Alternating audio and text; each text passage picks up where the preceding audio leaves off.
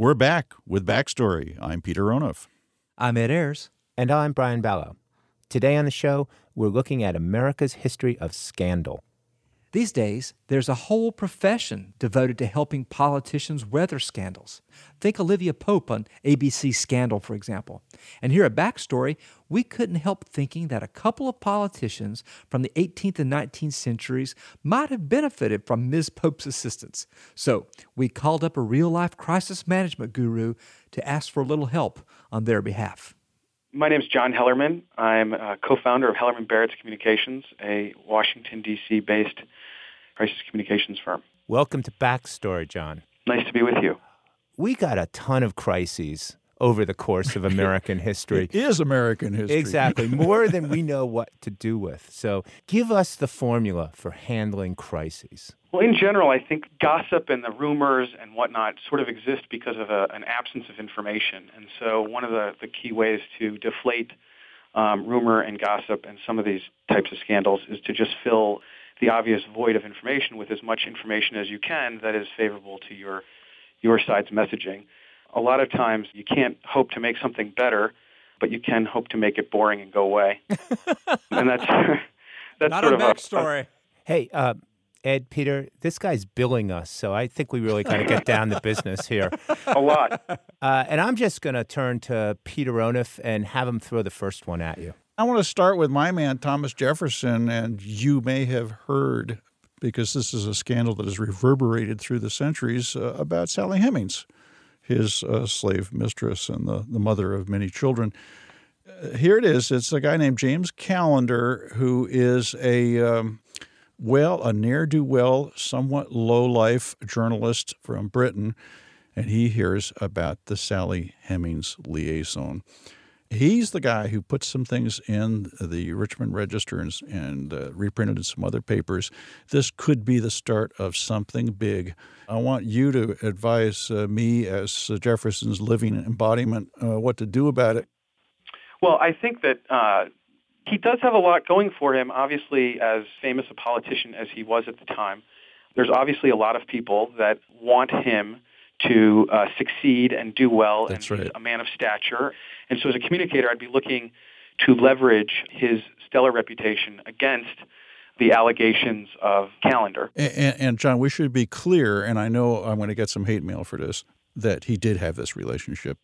Yeah, and that's a very important thing to know when you're dealing with these things because lots of times, you know, you're you're making judgments about the information that the client is sharing with you. So when clients aren't forthcoming, they really don't have access to your best um, right, right. Okay, so. I've just dished the dirt on myself, and I need help. Yeah. So I think my first piece of advice to him would be figure out who can speak on your behalf and Mhm. vouch for your uh, Mhm. credibility and uh, and reputation.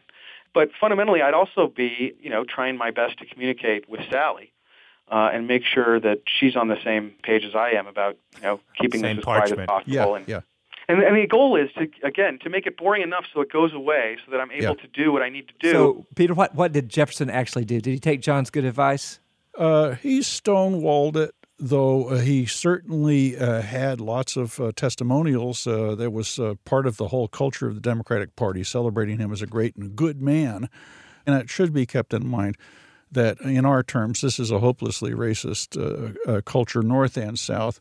And uh, people simply did not take uh, too seriously the idea of sexual depredation against somebody you owned or a servant or anything like that. Yeah. and as unfortunate as that is, I think he had that going for him. So. Yeah. Uh, so I've I've got a harder situation Yeah, here, go John. for it, Ed. Okay, All it's right. 1884. We now have massive printing. We have the telegraph. We've got rapid spread of news.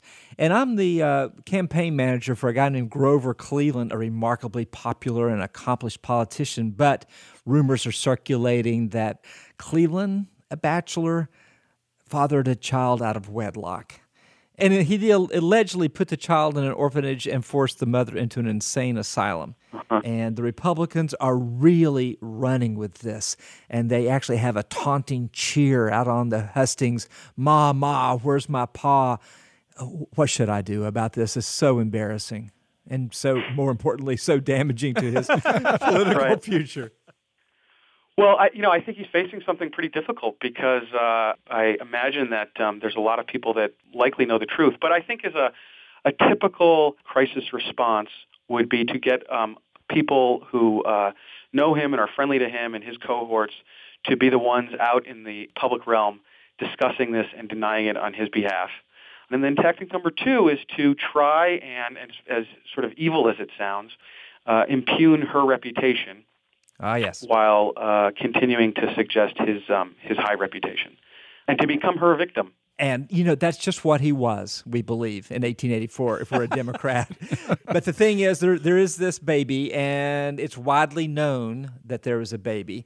But he says, following your, your script, yeah, but she was a loose woman, and, you know, it could have been any number of men who were the father of that child. But I, Grover Cleveland, am stepping up and taking responsibility that may not even be mine. So it shows that in Likely fact, isn't I'm mine. A, uh, Yeah. yeah, exactly. I'm a great guy, and the fact that I put the child in an orphanage at my own expense, and the fact that I paid for her to go to a mental institution, just shows you what a wonderful guy I am. Oh, it Grover, also you're so shows good. what, what Yeah. scum she is, right? Right. Well, we have to get it to the point where you know no one is interested in listening to her. and I think that's what happened. The rest of her life, she remained silent. Let's go to Washington, D.C. In, in 1994. Mayor Marion Barry, three term mayor. boy. Um, That's all the time John hey, you're not going to quit, are you? This is mayor. There's video. There's video. You guys. That's video. right. He's a three term mayor. He is caught in a sting operation smoking crack cocaine in a D.C. hotel with a former girlfriend. So Barry goes to jail on a misdemeanor charge for six months that something like 12 other charges are dropped. Barry gets out of jail. He runs successfully for city council in 1992, but he promises that he's not going to run for mayor. And in 94, we want to run for mayor. Okay, now you're hired, John. And by the way, Barry used to be a great civil rights activist, so this should be pro bono. Well, again, yeah, I'll take it pro bono. Thank you. Uh, there's other things going on here besides the scandal, right? This is um, his history as a civil rights leader. So you have a, a hero that really um, can't do any wrong. I mean, this would have been the, the big sort of uh, asset that I had in my pocket. Not only the fact that he, he's a hero, but just the fact that um, no one trusts the police. You got it. And so, I mean, I would I would be counseling him to do exactly sort of what he did, which is to put this onto uh, the police as them being out to get him. Yeah, he ran as the guy who was defending D.C. against those intruding outsiders, starting with starting with the FBI. And you know, people trying to get him out of office because of his his sort of impropriety. We're just trying to keep him from doing good for all his constituents. And he did good as a fourth term mayor. That's right, and he won. John, thanks so much for joining yeah, us on great, Backstory. John. Really enjoyed it. You know, this is a lot of fun. It was interesting to think about.